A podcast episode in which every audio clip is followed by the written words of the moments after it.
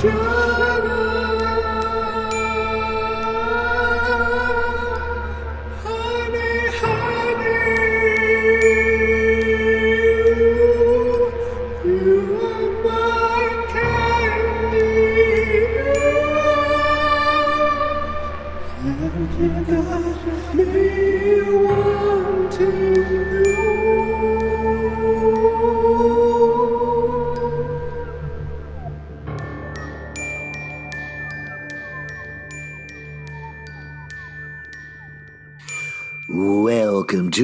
Riverdale After Dark, a podcast about the CW's Riverdale that's really going through it this week. I'm Alex. When you walk through the darkness of a small suburban town, fear grips you. You're surrounded by inky blackness. What's that in the distance? A, a, calming, gentle flame. You run toward it to find peace. Oh, it's a chill comic book burning. Uh oh. I'm Justin.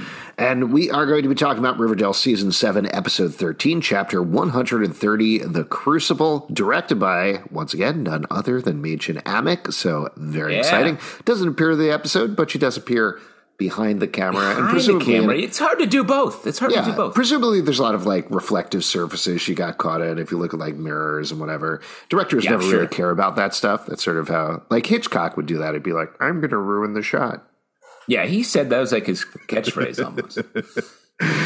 Uh, yeah, he's like the Animaniacs, except for filming uh, thriller movies. Anyway, He's got a lot of Yakko energy. He lived in a water tower. Did you know that? That's a fun fact. It's where they got the, the uh, idea for the Animaniacs. Exactly. Anyway, here's some recap about what's going on in Riverdale because there's a lot of stuff going on at this point. Let's start with Jughead and Ethel. Jughead and Ethel have been working on a comic book together for Pep Comics based on the murder of Ethel's parents, as well as the fact that she murdered the milkman who murdered her parents, which everybody seems to have brushed by and is pretty much Really move past that quickly. Uh, no notes. They uh, created a comic book that instead of a milkman had a mailman. They were going to really raunch it up, and their editor, Mr. Fieldstone, was very encouraging of that. We see the blowback of this, this episode, specifically tying into Dr. Werthers, who works at Riverdale High in some capacity, who has been writing strongly worded letters and essays about the use of comic books and uh, how they tie into the disparaging of youth. I, I don't know what the Yeah. phrase is there, but whatever it is. Basically, he's a The stand-in. pollution of their minds, There you Alex. go. There you go. Uh, it ties into Dr. Wertham, who is a real life figure who railed against comic books and led to the Comics Code Authority. So that's the storyline that we're playing with there. Meanwhile, we could talk about what is going on with uh, Cheryl and Toni are dating. That's probably important to know. And Kevin and Clay are dating. We're in the 1950s, though. So even more so than today, they are not allowed to be out and proud. They're very well aware of that. But it is a struggle that they've been dealing with all season. It's something that definitely comes to a head here. Also, what comes to a head is Archie has been writing and experimenting with poetry. That's something that he's very interested in in this new semi rebooted timeline. He has been encouraged by Miss Thornton, your favorite character, I believe, Justin. Well, you know, uh, last episode I was like, wow, huge Thornton episode. And I was so wrong. This is the big Thornton episode. I guess the the fond farewell, I want to say, to Oh, gosh. um, Miss Thornton. Well, we'll pick up with her presumably on Chilling Adventures of Sabrina, the next generation, since she's heading over to Greendale. Spoiler for what happens in the episode. To be a volunteer librarian, which Mm. is not a cash heavy biz.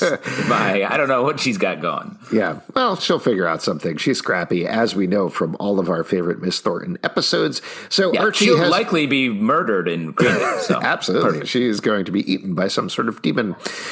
So, the other big thing that we're dealing with this episode, which Veronica very helpfully lays out, but I did a big report on this in high school, so I'm very familiar. Senator hmm. McCarthy and his witch hunts on communism, he established something called the House Un American Activities Community. And basically, like Veronica lays out, made up communists and it wrecked society for a very long period of time because people, even if there was suspicion, would be arrested, would be thrown in jail, would be questioned, their lives completely ruined. So the show in this episode uses that to kind of blow out into a bunch of other things. With Veronica, for example, it ties into her ongoing storyline with her parents, who we haven't seen so far this season. We finally do get to see them this episode. We know yeah. that Hiram and Hermione are the co-stars of a very popular TV show called Omiha, which uh, Veronica hates. So there you go. But she kind of yeah. uh, she's been banished to Riverdale in this episode, as we'll talk about in a second. Hiram shows up, and then later on in the episode, Hermione shows up as well. What else do we need to know? Uh, Veronica and Betty grew pretty close last episode. That seems to that's be a, that's a one way of saying it. Yeah. Yes. Well, they definitely expressed a romantic interest in each other the last episode that doesn't exactly play in this episode, surprisingly. And in fact, we start to get some sparks towards Varchie in a different way, which this episode, from the ship's perspective, was an absolute roller coaster. Yes, just truly throwing uh, sawdust in the dynamite, pushing us away from mm-hmm. uh, a lot of the expected end games. And I will also throw out there. I mean, there's a couple of other like Easter eggy and return things, but one big thing you should probably know is way back in season one, Archie was sexually assaulted by a lady named Miss Grundy, who is his teacher. Great news, she's back well, and I mean, uh, to get into that a little bit, I was like, who is this for? This is meant to be a stress, I guess, mm-hmm. or something. I guess because it's the it's the ship that the show started with for Archie, the you know especially back yeah, then. Yeah, like very tenuously called ship, I would say. Yeah. But, well, yes. but I mean, it, I I use the word short for relationship. It was the relationship mm-hmm. that Archie was certainly the most interested yes. in. It played into the larger plot of the uh, death of Jason Blossom. So like. It was a major thing. And for the, you know, back then, the lead of Riverdale, and I think that has changed a bit and become much more of an ensemble, but to have Archie having this uh, inappropriate relationship with Grundy as a main driver for the first season, and then to bring her back here, she's married and big reveal lives with her husband. Which I did some googling. Turns out a lot of married people really? live with their partner. Yeah. Okay. So like, gotta try this. The, yeah, you should really give it a shot. It's easier commuting. Yeah. To, Don't you? So, how do you like? Do you share the same bedroom, or like, what do you? What do you do? Do you get like uh, a two bedroom apartment? Seems crazy. two yeah, bedroom. Apartment. Exactly. Absolutely. Two bedroom. And then yeah, you get because you can't sleep and you sleep in the same bed with someone. Would be crazy. You're supposed to. Be so oh my god, rolling around all over the place, sharing a blanket. No thanks. Sweaty. Sharing yes. a blanket. Exactly. I need my own Yucky. private blanket. You. Sleeping bag. Sleeping bag, please. Here is my take on this, and I know we're jumping right to the end of the episode here, but I definitely think this was top of my. This was one of the big things that like the episode left me with I agree with you on I don't know who this is for. I don't know who is demanding to see Miss Grundy again. 100% nothing against the actress, Sarah Habel, who does a good job in the role. I'm glad that she got more work and is coming back. All of that stuff is good. But in terms of Greg Grundy, I, like I recoiled when I saw it. I was like, oh no, oh no. Yeah. The way that Mädchen Amick films the reveal it's she's literally behind him like a horror movie slasher, and yeah. the camera spins around and reveals her, and you're like, oh god, she's the one replacing Miss Thornton. Oh god, are we going through this again? But my impression is, and you know, you can say what you want about like the overall should they have brought her back at all? Probably not, but they did. So this isn't exactly justice for Grundy. That's 100% not the right way to put it. But I do think they mm. were hmm. very specific about like, you are worried about this because you know what happened previously. Now we've brought back Miss Grundy. She is married. She is only going to tutor Archie in poetry. That is it. And Archie seems happy about it. We are showing, and maybe I'm being too generous here, but I, I take it as part of what they're trying to do with this overall season is show us a way out of the darkness of Riverdale like give give yeah. options for these characters and that's what i took away from it well i think i think of it in a like a growing up context like we they get to redo a lot of things because of the nature of the time jump that they did and all that so i think we get to see a more mature archie a more mature show a more, maybe everyone a little bit more understanding making different choices because things have changed. So I think that's really interesting. The show, this episode especially, is dealing with a lot more mature themes and like pushing through, finding it, like making us scared about what's happening. Mm-hmm. And then the characters are going to move through it, I think, over the course of the rest of the season. So that's really cool. Also, I think the more we pull away, and I'm trying to not be a Barchie head here, but the more they pull away from the expected endgame ships, the more exciting it will be when they move toward them. Mm-hmm. And that, that that goes true for Bughead as well, if that's what uh, your preference is, because that's you know we don't get any of that here. The closest we get to a Barchie scene is Archie and Betty sharing a, a scene in from the Crucible. Right. Uh, so this to me, just from a ship perspective, almost felt like one of those classic Riverdale. Hey, have they seen the last episode? Uh, yeah. Episodes, you know, and uh, I don't know. We'll see how it all ties together and everything. But I think like I was very surprised about the Varchie thing. I was very surprised about not following yeah. up on Veronica at all. I felt like things were heading very clearly in a very steady progression over the course of the first 10 episodes. And I feel like we're getting some wild swerves and twists here. We'll see how that pans out. We still do have a bunch of real estate in Riverdale time to go, but like you said, I'm surprised that we got a Varchie kiss because that didn't seem to be on Veronica's agenda at all. I am surprised that we didn't touch on Barchie. I'm surprised that we didn't touch on Veronica.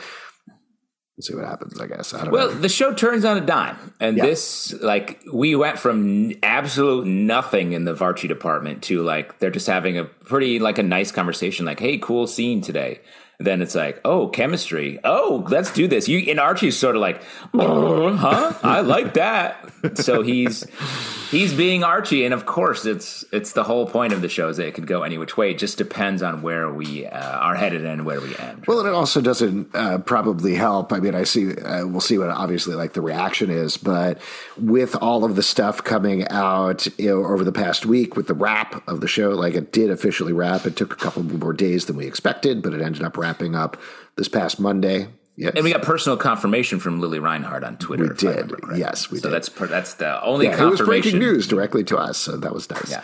Um, we, yeah, we did tweet out because there were several days where it was like, I think it's ending today. I think it's ending today. And we put out like, probably on Twitter. And she was like, yes. yeah. and she clearly was getting fed up because there were a bunch of those viral tweet accounts who over several days were like, Riverdale has wrapped forever after seven seasons. And then the next day it'd be like, well, here we are back filming again. So they put out a bunch of, my point though was they put out a bunch of very emotional videos, but of course people are looking at it to be like, oh my God, is this the last scene? Is this how it's ending? Certainly a lot of people have been plumbing into the fact that it was Lili Reinhart, Cole Sprouse, and Madelaine Petsch were the last three main cast members. I think I think Drew yeah. Ray Tanner was also maybe there the last day as well, mm-hmm. and they just didn't mention it for whatever reason. But there were a bunch of videos that I thought were very sweet of both Lili and Cole giving speeches to everybody, but of course the shippers are looking at it with very different eyes. They're like, "Oh, I okay. mean, it, raised my eyebrow that they are on the last day." But yeah, well, there's that. There was also one I think of Betty and Veronica on the same side of the bench at Pops and that certainly, like, given the whole Veronica storyline, people are like, are we going to get a wild swerve here? Is this going to end with Veronica?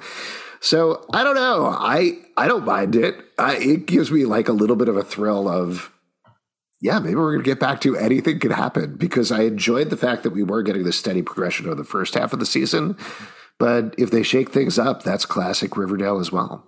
Well, and also like Endgame is such a it's it became everything we talk about with this, but the natural state of these characters and the natural state of the show is for them to not be in any relationship. Mm-hmm. So I think there's a, also a chance, and I'm sure it's a tempting chance as a creative on the show to be like, no, they should all be hanging out together, making eyes at each other because that's what it is. That's mm-hmm. what the show is always. Is like never knowing where you who you might be kissing next, and suddenly have a big intense chemistry with. So like there's a huge chance that that's what could be, and maybe we'll have to be satisfied with whoever makes the last eye contact or whatever. uh, again, I'm going to push my agenda of it's going to be KJ Apa turning to the camera and looking directly at us, the viewer, yeah. and, and it's kissing the camera, kissing the screen, and we have to kiss the screen. Mm-hmm. And then and, the show announces, "It's you, Alex. You kiss KJ Apa. You're with him." Yeah, they can use AI to say everybody's names personally. I think yeah. that's how it works. Hey, Alexander Zalben, you are you are Endgame. kill me. Whoa, the AI really went rogue at the end there. well, I guess we'll see what happens to that. Why don't we jump into This show moves too fast for my artificial intelligence. Stay tuned for a all new America's Funniest Dogs. All right, why don't we actually get into plot lines? Because there are some very meaty plot lines in this episode. Uh, you want to talk about well, I guess we could talk about like the main storyline in terms of communism, like there's Miss Thornton. Miss Thornton. Yeah, well, we, I guess we already covered Thornton, but um, you know, it was my it was we the biggest return to it. Most of the rest of this podcast for the next two hours is going to be talking about Miss Thornton. Yeah, Thornton after dark. Well, basically, like like I was saying earlier, they use communism as this frame, but it's a not an excuse, but a, a way in to talk about a lot of other types of attacks and prejudice and things like that. So you got this communism thing. That's something that's thrown out there by Clifford Blossom. We get to see Penelope Blossom briefly as a teacher, which is pretty ridiculous. Well, just on that, I- I was like, they're like, this Miss Thornton is uh, too much of a threat to our children. And then Penelope walks in straight up like an X Men villain in like black and red leather. She's like, hello, children. She's like Cruella de Vil, but she makes trying to make a teenager skin coat. Uh, it was uh, made me laugh that they're like you're, and she takes over for thirty seconds before uh, Grundy comes in. Or Before, sorry, if Hiram comes in and then Grundy takes over. Well, the other thing this ties into, which I thought was really interesting, was the whole class has to give these monologues in front of everybody. Yeah. And they're doing them from real plays. We find out that Juliet is a terrible actor, thanks to Hiram's coaching, which is a fun I love little- that scene. Very fun bit. Hiram's like, he's like, hey, hey, bro, what's with you? You a man? He's like, yeah. And he's like, no, you're not. You're no man. Just absolutely. Yeah, everybody's him. losing it. Cheryl is laughing hysterically, has to put her head down on the desk, so that's great. But you've got this interesting thing where, like, and I don't know how you play something like this, but you are an actor playing a part, playing another part, you know? Yeah. Um, and I wonder how much that plays into it. And the reason I say is like Veronica's monologue is very much to me Veronica doing the monologue. Like that is her performing it. But the way that KJ Apa performs that monologue from the Crucible, to me, I didn't get necessarily get any Archie there so much as the emotions that Archie is going through. But legit, that like got me a little teary eyed when I was watching it. That was a Yeah. incredible performance of the Crucible. Well, yes, and uh, just watching that, I was like, "Oh, this is just from a KJ Apa acting perspective." I was like, "This is hard." He has to capital A act in character, delivering a very intense. You know, it's not Shakespeare like Veronica ends up, but it's uh, it's on that level of words with a huge amount of weight behind them. And he does really crush it. He brings the heat. And I love the way they shot it too, because we see him and we see the power he's doing, but then we cut to everyone's faces and they are just like braced. They're just like shocked mm-hmm. by the intensity of it. And then it inspires Cheryl to go down and not name names. And I thought it was just a great, like, greatly constructed, a great performance, all of that, but just a great plot progression of having Archie just crush his monologue so much so that Cheryl made her point that she'd been wanting to make, but didn't have the the push. Well, and uh, to loop back to something earlier in the season that we talked also a little bit of the last episode of the podcast, I think like as much as I really didn't like the Cheryl Archie relationship and got very uncomfortable about points of that, setting up the fact that Cheryl and Archie have a connection in this timeline and having that pan out in different ways in a way where I don't know if Cheryl would have been as affected by what happens with Archie if they didn't have that bond from earlier Yeah. in the season. So it really worked for me, uh, him spurring her on to do that. Well, and it feels like because we don't ever see many scenes of them being like, "Hey, what's up? How are you feeling?" It's very much like an understanding. It's almost like a distant, you know, eyes meet and be like, "You're going through something," or like, "I see you, I feel what you're feeling, and I'm going to take it and and move it forward." Well, and uh, just to take this one step further, and then we can move on to something else. I think the other thing that really helps is it helps the feeling of connection between the storylines. Something that we've often pointed out is lacking in Riverdale, where you have all of these different trains running. So having those little moments where the characters riff off of things that happened with them previously that weren't in their own individual trains, but I don't know, cross the trains or whatever you want to call it. I think Just what good, you want to do is cross the trains. Yeah. Isn't that what they say in Ghostbusters? Don't cross the streams, but cross them trains. Yeah, Ghostbusters, which is that's your like uh, Uh-huh. garbage pail kids version of Ghostbusters. Yeah. it's all just Stay Puft explosion. Uh, great. Great. We know what we're talking about. Uh, Yeah. Yes, absolutely. Well, this ties into Veronica's storyline, which is the big returns in the episode. Hiram comes back Ah. to Riverdale. At first, he's like, I'm just here to visit my daughter. It's all good. Want to see your movie theater. I love it. Everything's great. But of course, he has more of an agenda. And it's specifically, he went to, uh, how does he pronounce it? Cuba? Cuba. Cuba. He goes to Cuba and he was uh, had pictures taken of him hanging out with Vidal Mastro, who was a revolutionary at the time. Just amazing work here. Is there a reason they couldn't use Fidel Castro? Like, I feel like they're very willy nilly with the. They mentioned a, like they mentioned McCarthy in this episode, Yeah. but then they use Vidal Mastro. But I don't know. Whatever, it's fine. I, I agree. I was very surprised why the need to do that. Or I guess are they saying Ca- Castro is like a brand that they are just hiding a little bit, like like when they changed the name of chips and stuff. It's Yeah, not- well, they had uh, the fake candies on that newsstand that Jughead and Ethel go to, which we'll talk about Yeah. that storyline in a second. Um, so, yeah, again, inconsistent, but it's fine. that scene for Jughead exposed himself famously as a real ice freak.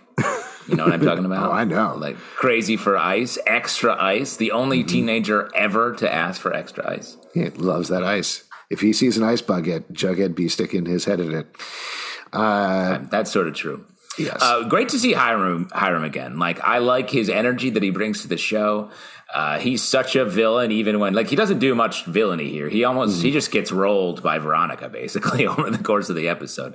So like it's funny that he has he still has that energy when he's just like sort of her punching bag throughout the the episode. I wanted to shout out the uh, he went to to Cuba and is um, having an affair with a woman, a blonde woman named Kelly, which is Yeah. clearly Kelly Ripa, his real world wife. Which I was 100%. like, I don't know if the I like, pictures were. I wasn't able to tell by looking at them closely enough. Yeah. But yes, very funny when he said that out loud.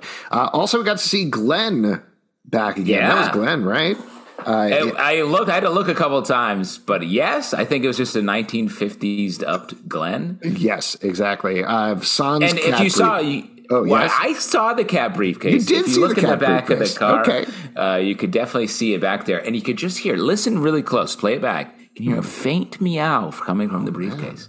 Wow. And the meow is one of those like I'm really happy in this um, unit, this cat briefcase unit. Uh, I would never want to be anywhere else. And just for those of you that don't know, a cat briefcase, something we've talked about uh, showing a lot is a briefcase where you can put your cat, and on one end you have food to feed it, and on one end you have um, kitty litter to uh, to catch the um, the poop.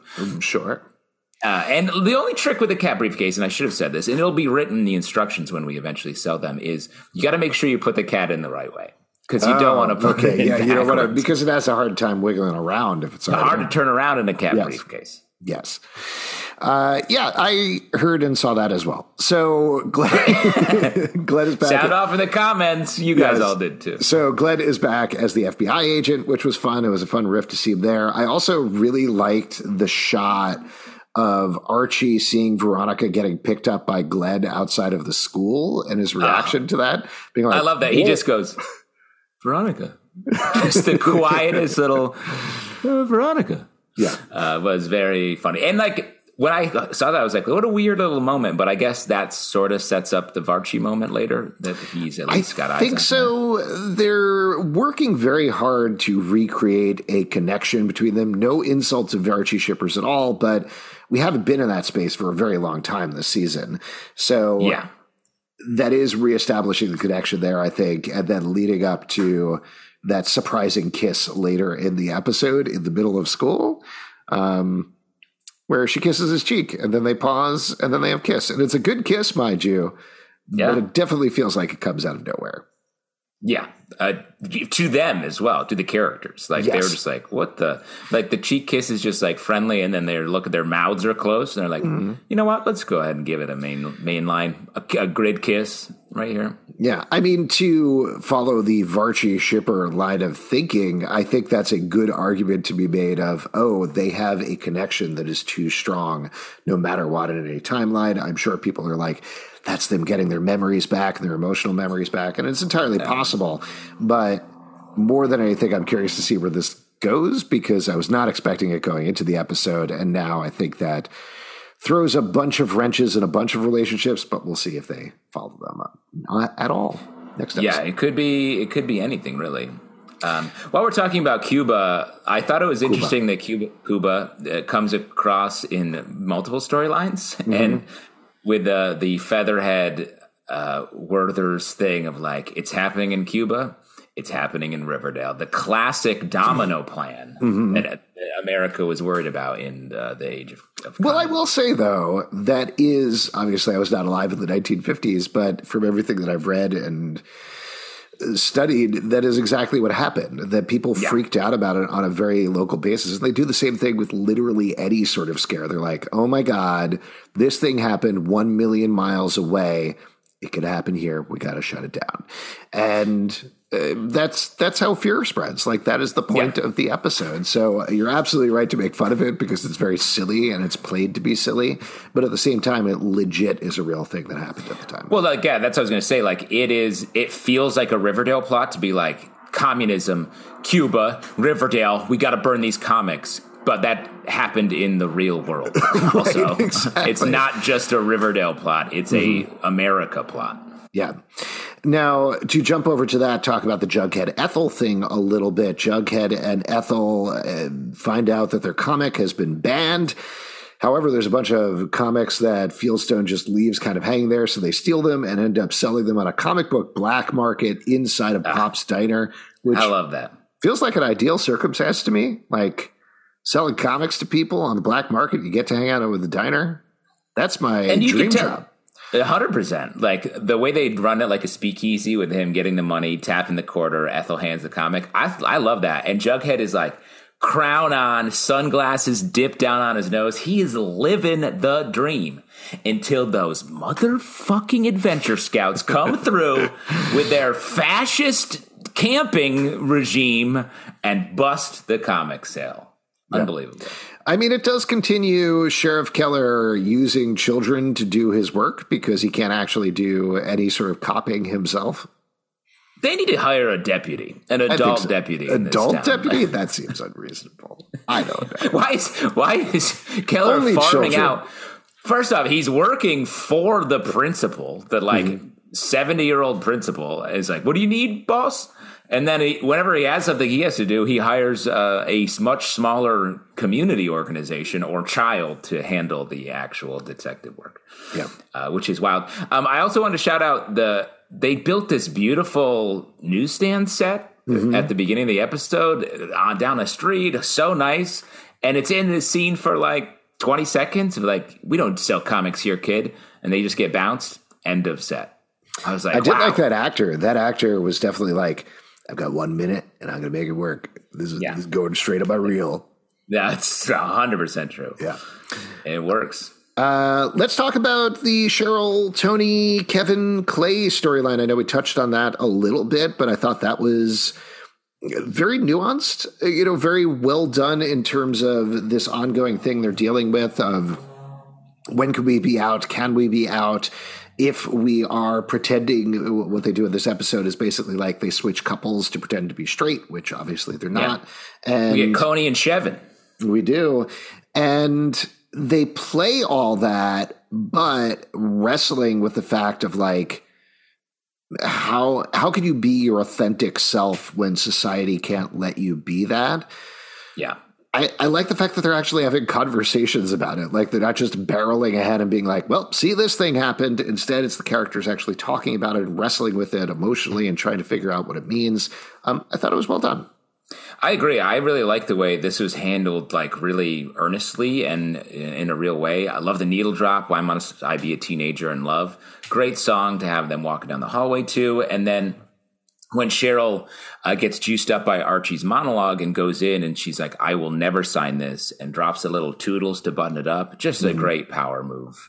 Uh, sort of bringing all of the the emotional conversations they've had together and giving her a classic Cheryl button uh, was great. I thought. Yeah. Uh, what else? I feel like we've skipped by a lot of stuff in the Well, episode. let's talk Betty uh, in this. She it doesn't have a ton going on, but uh, she goes to um, the the blue and gold is being shut down, and so she goes rogue and uh, creates a pamphlet. The teenage Mystique uh, and a her nom de plume, the girl next door. Uh, I so I think when and at the end of the episode she finds out that she has a mailbag full of letters, and I think this is all setting up what we've been talking about a ton. The, the youth revolt is happening. Betty, I think, is going to be the leader here. Jughead is going to sort of have his like the anti comic book take. He and Ethel are going to be sort of handling that. Archie, I don't know exactly where he falls in, but he wants to be able to write poetry. I think he's going to find a mentor in Grundy's husband, perhaps, uh, which feels uh, like an interesting twist. Yeah. I wanted more out of the Betty storyline because I really liked where it was going. And then I completely forgot about it for the bulk of the episode. And then it came right in with the end when she got that sack of mail. Um, I, I, I don't know. I, in another world, that feels like the sort of thing that could have been the thread that binds everything together throughout the episode. But clearly, they wanted to go for the monologue stuff instead because that was the main thing that's driving it, which is fine. Um, but I don't know. I, I, think it's really interesting, and it's an interesting place to put her. I was very. I liked how they shot the typing montage with Betty, the Yeah. way that Mädchen directed that. I thought that was really good, and it it felt like it came out of a lot of stuff we've been talking about with Betty, where she is like the rest of them trying to find her true self and explore her true self. Like, you know, Featherhead rightly says, I mean, he says it in a very mean way about like, as a teenager, eventually maybe you'll find something worth saying.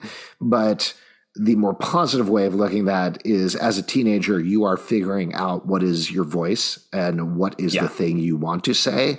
And that's what Betty gets out of that conversation. And that's what pushes Betty forward to make this teenage mystique thing.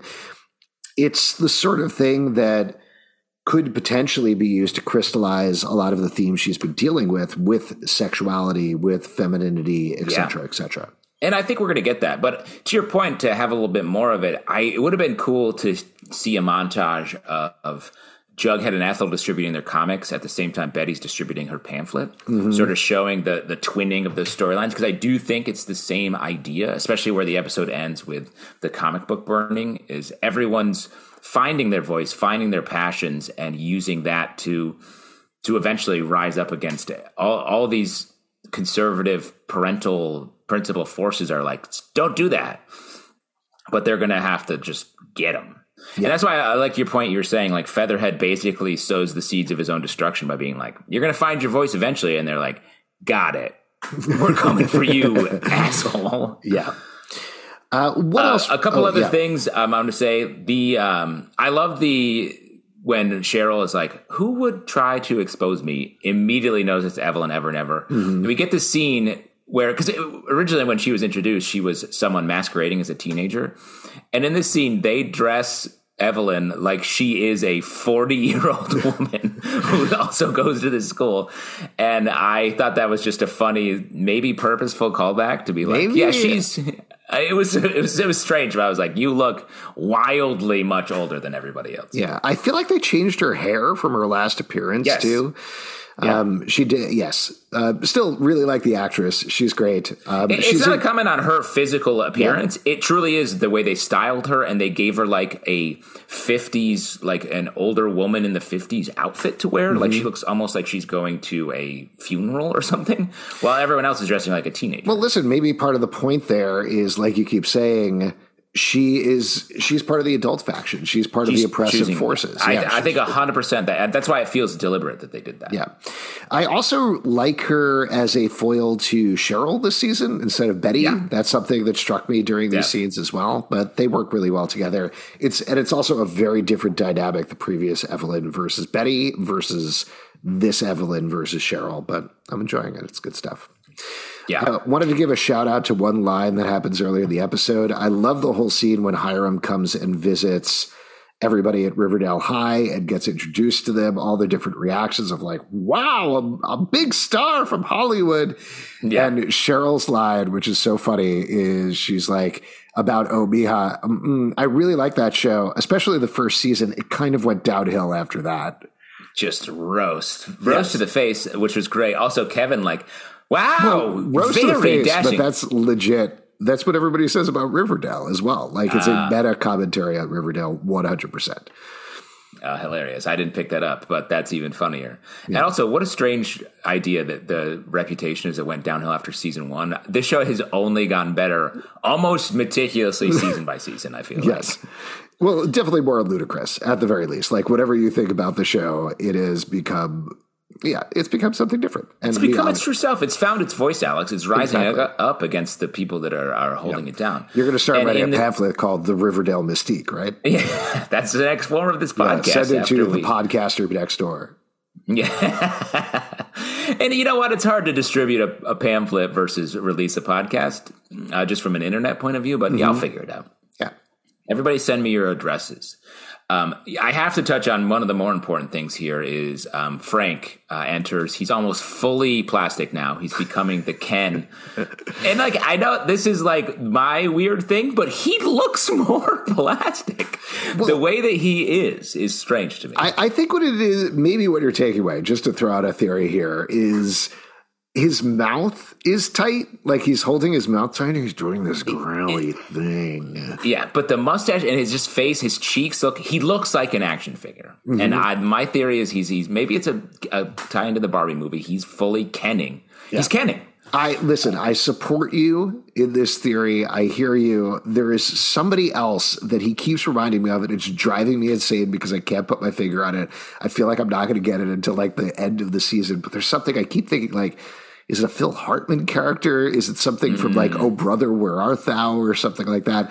Whatever it is, there is somebody he's doing, and I'm gonna remember it at some point and be like, oh yes, that's 100 percent exactly what he's performing. But until then, I guess it's Ken from the Barbie movie. Yeah, or maybe the stretchy guy from Toy Story, hmm. Stretch Armstrong uh, mm-hmm. esque guy. Could be that. But I, in that same scene, I love. I mean, it's just so weird. He's like, "It's fine to write a poem for your gal, like east, west, north, south. Mm-hmm. Yeah, I'm gonna kiss you right on the mouth." Like he's like, "That's normal, but no more poetry for fun beyond mm-hmm. that." Hilarious, weird. It is hilarious and weird. Any other notes from the episode you want to call out in particular?